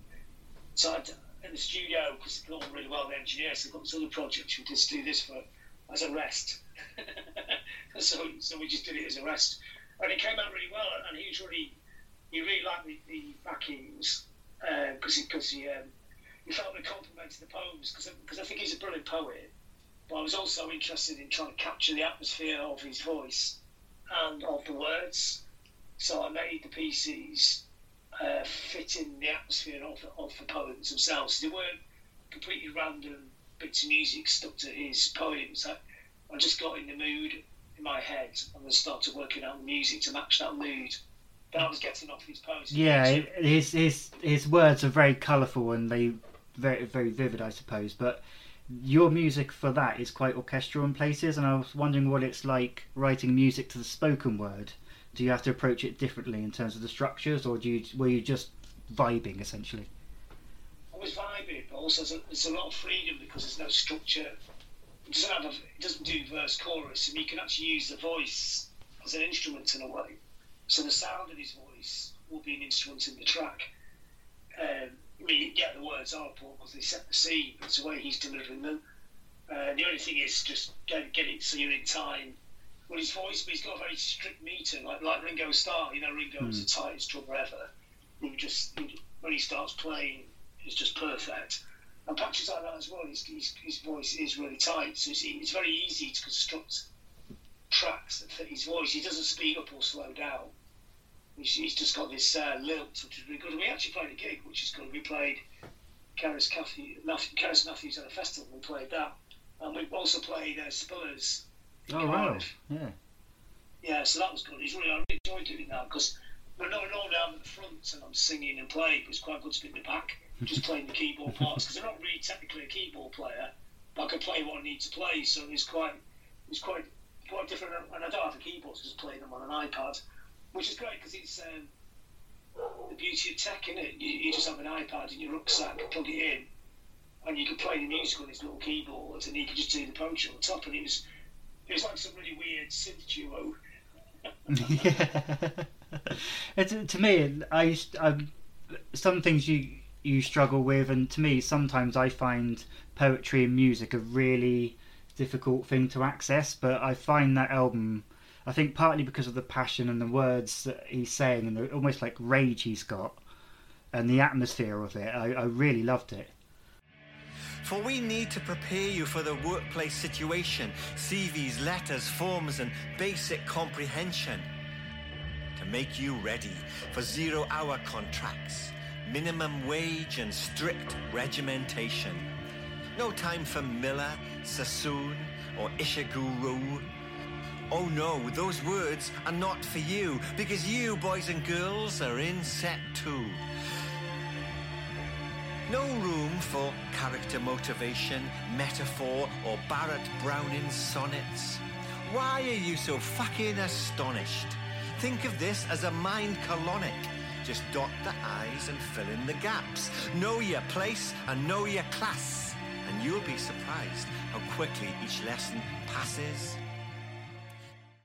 Yeah, I think it's, it's amazing. I think he's such a great poet, and I think and I think it was great that um, James did the record with him. So he's got a bit more recognition now. Yeah. he? Yeah. So it's um, it's, it's interesting his role in the whole thing because he definitely is the fifth manic, isn't he? Yeah, he's yeah, Yeah, he's, so he's- he's yeah he's appeared on the album. He's it, everything must go came from one of his plays, didn't he? The title. Yeah, I, I think it's even more than that. I think a lot of the book lists Hmm. And music comes from his collection. It's, as I got to know him a bit, you could see that, but he's, he's so modest. He would never. I did say to him, like, you're, you're the mentor, aren't you? And he goes, no, I'm not. You're the older brother who's going to gigs first. I mean, you, he was, he's old enough to remember the Clash in real time, whereas Nicky's is just something just beyond his his cultural hmm. horizon, and it. And he, he was into, he's into, he was into all the beat writers, so in a way, the Manics gang is, is a little bigger than just the four of them. And it's it's probably five. It's probably somebody else. I've forgotten top of my head. But you know, our band's are always bigger than the people in the band. Yeah. They're like U2 in the Virgin Prunes. When they started, they're all in the same gang. sharing ideas. One ends up being the biggest band in the world, and the other one ends up being this amazing underground band that few of us really love. But without Virgin, without Virgin Prunes, you wouldn't have U2. Yeah. So it's the same the Manics. You know, it's it's like a little it's like a little mini cultural movement to Ken of Blackwood. that- You know, all these different players. And then Joy Division's the same. You know, Joy Division isn't just the band. It's you got Martin Hannett's in there, Tony Wilson, Rob Gretton, Peter Saville. There's, there's a whole bunch of people chipping in ideas or being part of the experience that makes it. And that's what Patrick was. And I think his role was a conduit. You know, he he definitely had. You know, when they're all going on about Rush and how they're ready to rush. He he was a Rush fan. You know, he was he saw Rush in about 1981 or something, hadn't he? And so so he's always. I think he's always been ahead of the music thing. You know, uh, because he was older, so he had those experiences first, which is key. in terms of the Manics themselves, how do you think the band have aged? Is their progression befitting of them? Yeah, completely. I'm, I'm glad they just didn't do the one album for a start because that was their, their, they were serious about that being their original plan. Otherwise, you wouldn't have Holy Bible or Design for Life. I think um, it's interesting, isn't it? I think they're definitely bound to very, you know, they, they get they get really into something and that kind of cross pollinates their sound, don't they? So they'll have their Simple Minds phase, which I actually think Patrick was a big Simple Minds fan, if I remember. And that, that, of do records a bit like Simple Minds, but but with the Manics all mixed together. And then they'll get they'll go on a massive sort of um, low-fi tip of weird underground bands, and that'll that'll cross over into their music as well. Uh, yeah, I think I think they have it age well. It's, I think that's because really when you got like James in the band, because you've got timeless musical talent. It doesn't really matter what age you are. You're always going to be a great guitar player, melody writer, and singer. I mean, when he's 70, he'll still be able to deliver. You know, like it'll still sound great. When it, which again is what what, what you need. You know, you, you can't get away with if you don't sound any good. And, and I think the, other thing is that Nicky's managed to sort of retain his kind of freaky sort of style to, to into his fifties, he? Which is good as well. Because I quite I quite like it when people don't you know don't become sensible when they get older. you know, you know you see a lot of bands from the sixties, they, they, in the eighties, they're wearing like Armani suits. It's a bit disappointing, isn't it? You know, it's, they used to look amazing, and then they just look like accountants. Nobody wants to look like accountants. And it's, it's kind of great that Keith Richards still looks like Keith Richards, and he's still, you know, he, in a way, like the Stones actually look like a, a weirder gang of pirates now than they ever did. And so it's yeah, so the it's, it's still that thing still plays off, doesn't it? It- It's with the Nicky end of the band and, and the other two, there? So just Nicky's on his own now. So I, th- I think the best thing about them is they're still doing what they want to do. That's ultimately. yeah, well they have the space to do it as well, Yeah. don't they? You know, and they have a, a, a cult following, which I mean, they're not. It's not the design for life level anymore, is it? You know, they're not. I mean, they could do the one stadium gig, can't they? If you get it, if you get it right, you know, it's like a New Year's Eve Cardiff. It's got a good bill. This, you know, they're going to play some of the hits. They're going to that'll work. But you know, the albums they put out now, they still do well. But I imagine they go in the top ten for week and out again. You know, so Yeah. it's, it's a it's a very loyal fan base, and it's good because that's a good size to be.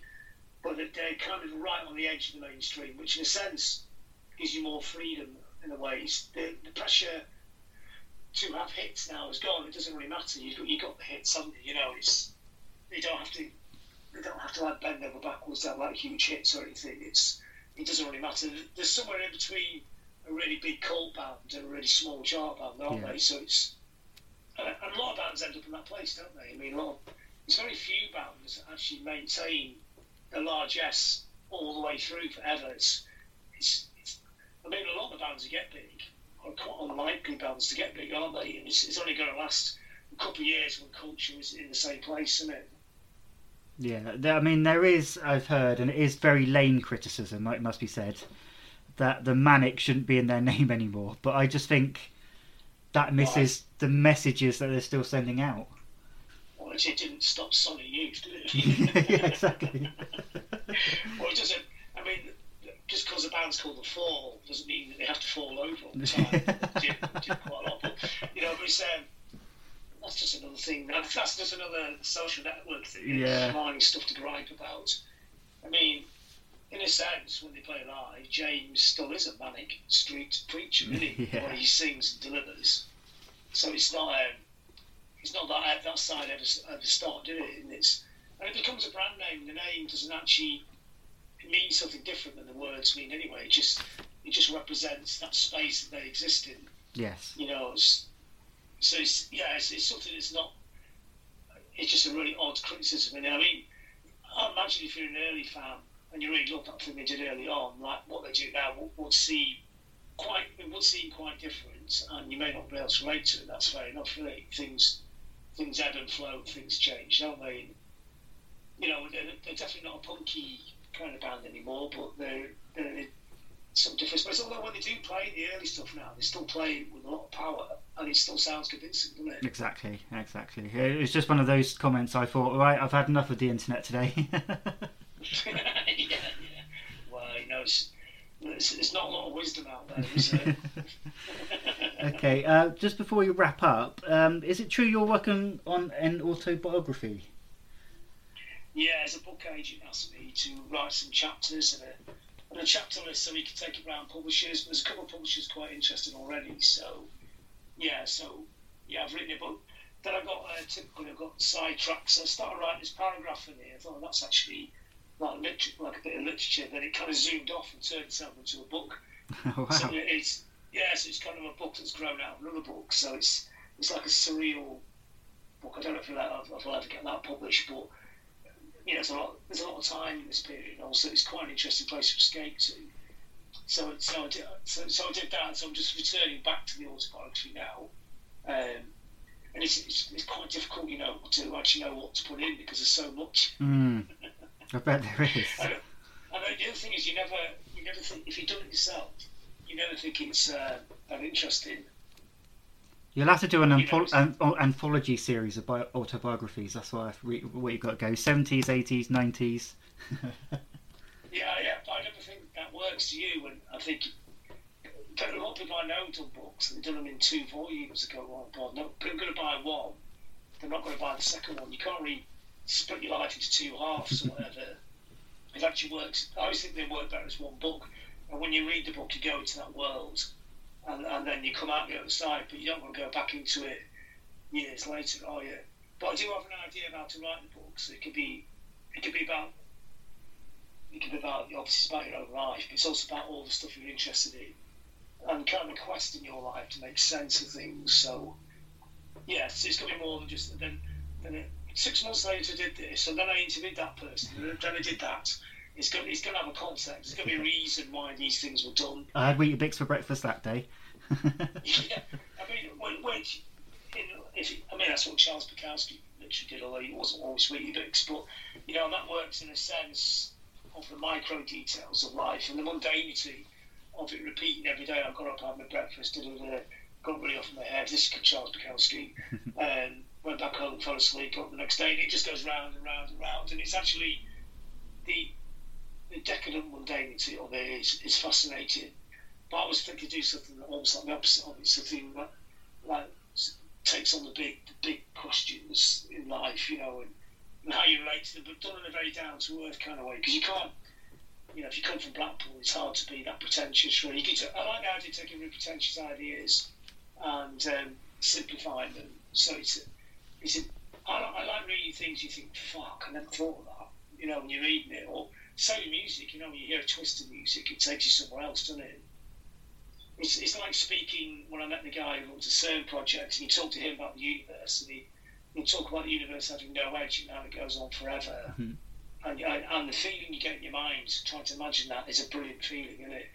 You know, it's, it's so alien to your Yeah. because we live very claustrophobically as humans in small rooms in, in very tightly packed communities where the, the idea there's actually an infinity out there is the opposite of the way we think or exist.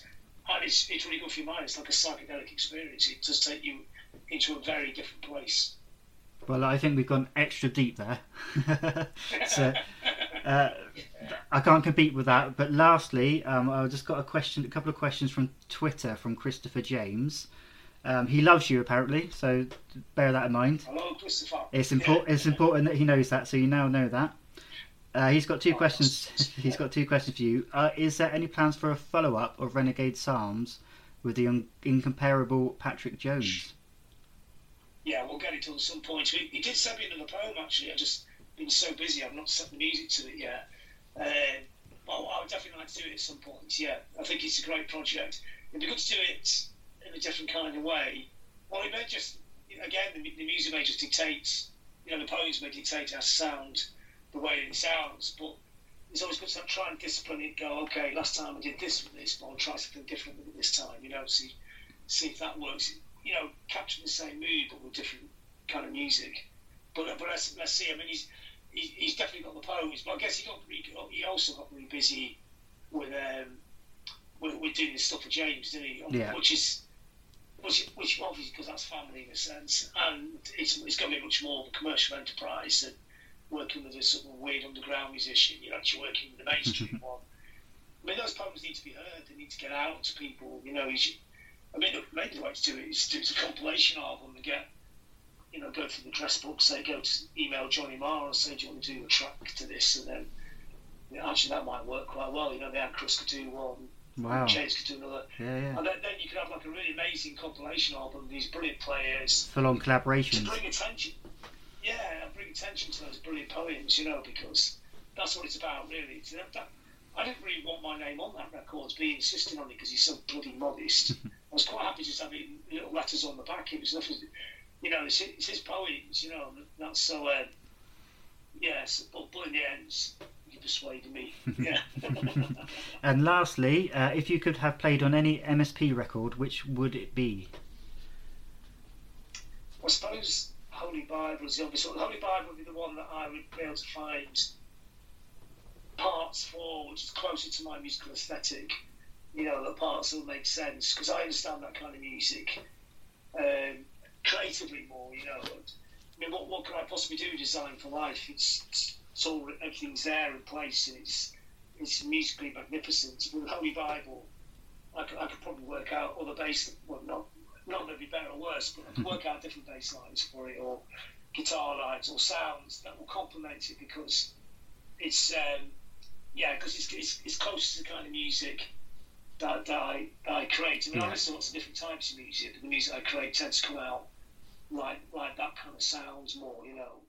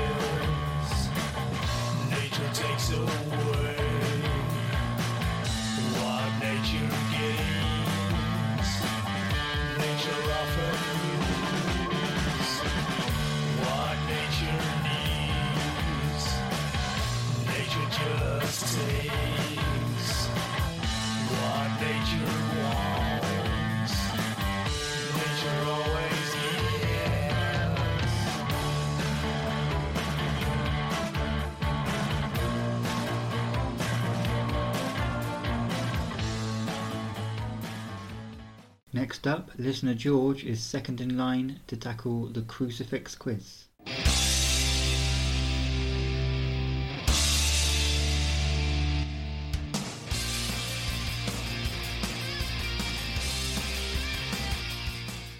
How did you get into the band initially?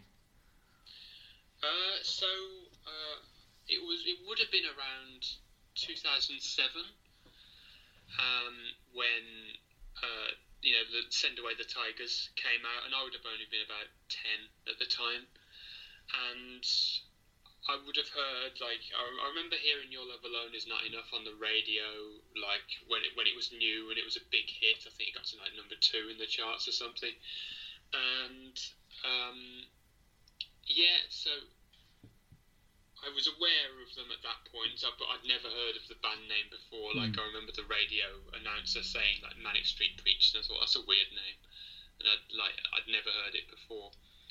And then I I think I was aware of If You Tolerate This at the time, but I it, it was just a, a song that's around that I couldn't really uh, associate with a band or something. And then I remember the, the turning point for me was really when Autumn Song came out. Oh, okay. Yeah, that was released as a single afterwards, and uh, the first time I heard it on the radio, like, I mean, admittedly, I was still a child back then, and I didn't have a great musical knowledge. But just the first time I heard it, I thought, wow, this is this is like a perfect pop song. This is how like uh, this is what a pop song should be like, and um, it was. And then I went through about a few years where I might have heard a couple of Manic Street Preachers songs around. I remember hearing a Design for Life for the first time and thinking, wow, that was incredible. And I probably heard a couple of others as well, but then it was just after Postcards from a Young Man came out and they were sort of back on my radar again, being played on the radio. And I thought, I need to listen to this band in full. So I bought all their albums up to that point, so the 10 studio albums and uh, you know, I listen to them in chronological order as you do. If if you if you if you, uh, if you want to explore a band in full, then you you start at the very beginning and you you, you sort of you sort of embark on the same journey that the band went on, so to be so, so to speak. And then yeah, I just fell in love with them like that way. Wow. So when you were going through their back catalogue, did it surprise you? Because because they are quite varied throughout their albums. Did it did it shock you? Uh, honestly, it did at first. Yeah, I mean, again, I was like 13, 14, 13, I think I would have been when I uh, first listened to their album. So again, my musical knowledge was improving, but still not as good as it uh, sort of became. But yeah, because I was expecting like the band that that wrote A Design for Life, that wrote Autumn Song, Hmm. If You Tolerate This, and then I suddenly have Generation Terrorists in front of me. Yeah, and then when we got to like, Everything Must Go, I thought, now this is the band that I came to listen to. You know, those first three albums were good, and they were different not what I was expecting. But then Everything Must Go. This this was what I was expecting, this was what I was was uh, searching for when I first came to the Manics Yeah. discography.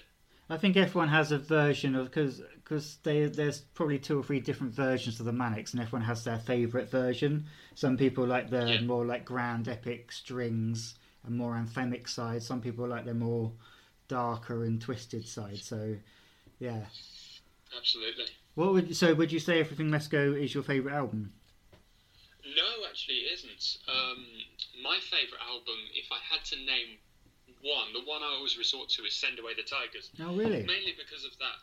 It could, it could be largely because of that. Like the, the, my introduction to Manic Street Preachers came Yeah. when that album came out, and in in a way, for me, encapsulates everything that I love about the band. Like it's almost, I would consider that album to be like a best of, sort of cons- uh, like a, cons- a best of in one little sort of concise package.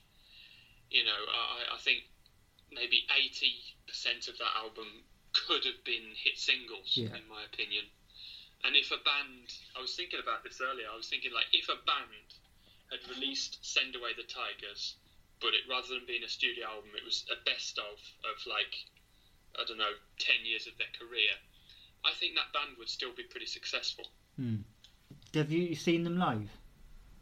I have. I've seen them live. How many times is it now? Not not, not many, but uh, four. I think Yeah, it yeah. was. Yeah, four.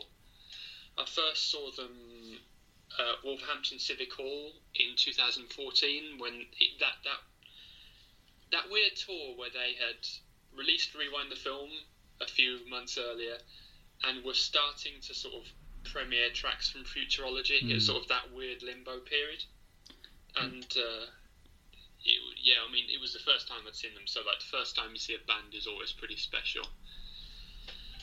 And then I saw them twice on the Resistance is Futile tour on back to back nights in Birmingham and Manchester. That was great. And uh, sort of, I really got to know a lot of the fan base Yeah. then because I went to the um, I went to the after party. There was an after party for for um, for the Manchester gig, where loads of Manics fans turned up, and that's probably the the most memorable of the four gigs that I've been to, uh, simply because of that. And then I saw the Cardiff Castle gig. I was there uh, for the This Is My Truth, Tell Me Yours Ah, okay. anniversary tour. Yeah. We'll crack on with the quiz. Yeah, sure. Um, right, rules, because you've got to have rules. Uh, 15 questions, uh, three points at each. Then there's going to be three obscure questions, and that'll be six points. Okay. I think you're going to do well on this. I really do. I, I, th- I think like the expectation is high now, and uh, the pressure. either I either I can do perfectly or I'm gonna bomb. all, Basically. all, all you have to do is beat the previous one contestant. Oh, what, what did she get? I think she got 16.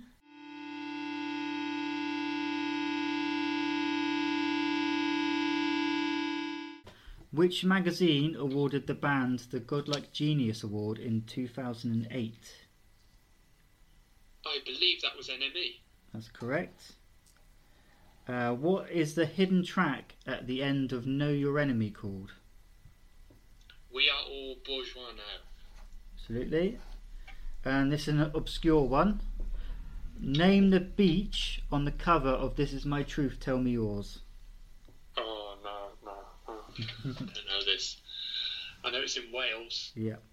Um, um, I'm, I'm just gonna say. Um, does it begin with a C? I can't be given any clues. No, I, I, I, honestly, I, honestly, I don't. It is uh, Black Rock Sands. Okay, then I, I wouldn't have got that at all. I, I know I've been told that, but It's just one of those things, like you hear it once and then it, it leaves.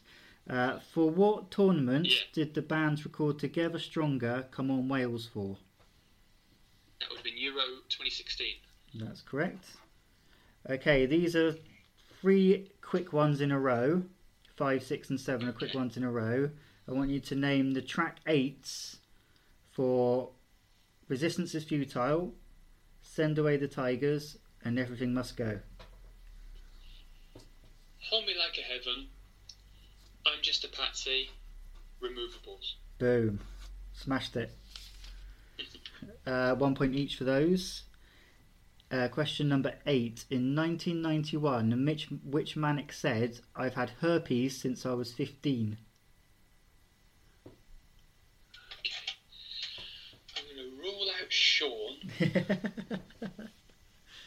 and I'm probably going to rule out James as well. So, uh, 50 50. Who would say that? Oh, it would be either of them, wouldn't it? It would be either of them, Um, yeah. I'm going to say. No, I just know I'm going to pick the wrong one. I'm going to say Richey. uh, it's Nicky. But it, like you say, it could have been either of them. Okay, another obscure one. This is this is a painful one. To within ten seconds either way, name the running. Uh, yeah, name the running time of Condemned to Rock and Roll. Oh, I, I- think I know that anyway. Come on, you can Uh, do it. Six minutes seven. Six minutes sixteen. So yeah, boom. Oh, is it? Oh, So six points. almost screwed that up. Question 10. What band is sampled at the beginning of Motown Junk?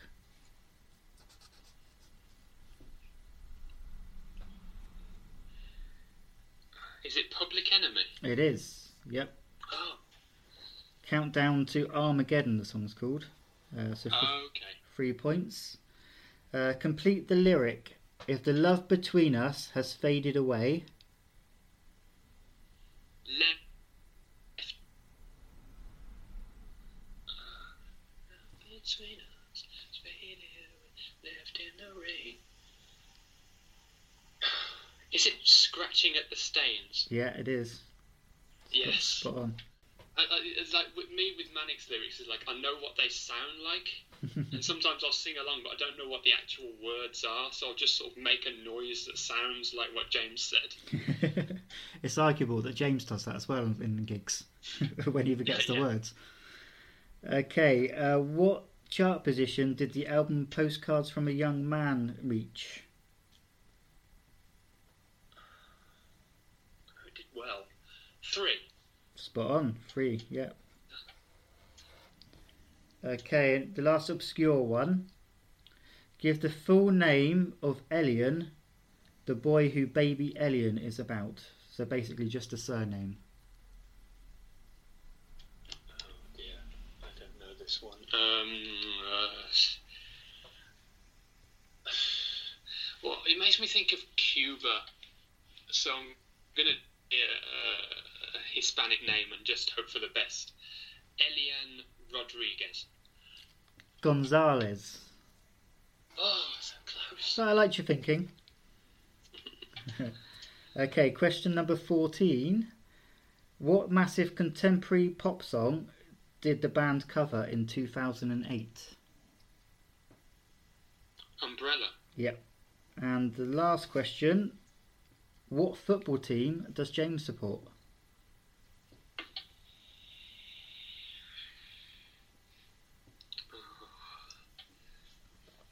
Oh, the thing is, I know which team.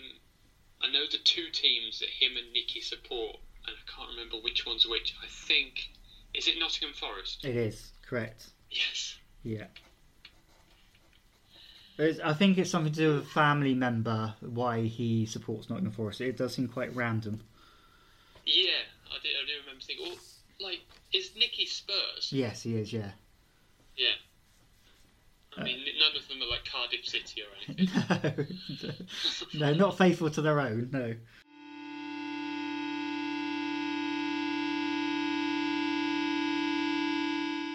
Thirty. oh, So that's pretty much double what uh, Faye got. uh, not too bad. I'm kicking myself about the uh, Elian one because someone in the back of my mind told me it's Gonzalez, but like I it was sort of named like that. But yeah, uh, but yeah, I'm, I'm I'm pretty pleased with that thirty. Yeah. Hey, you're you're on top of the leaderboard. well, let's see if I stay there.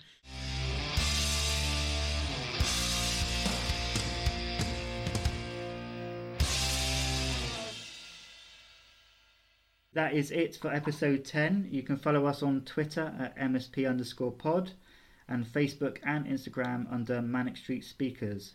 Like, follow, or subscribe, whatever it is you do on your podcast app of choice. Until next time, We love you one time, we love you two times, we love you three fucking times. fuck Queen and country. Repeat after me. Hey. the Fonz. The Fonz has made an entrance.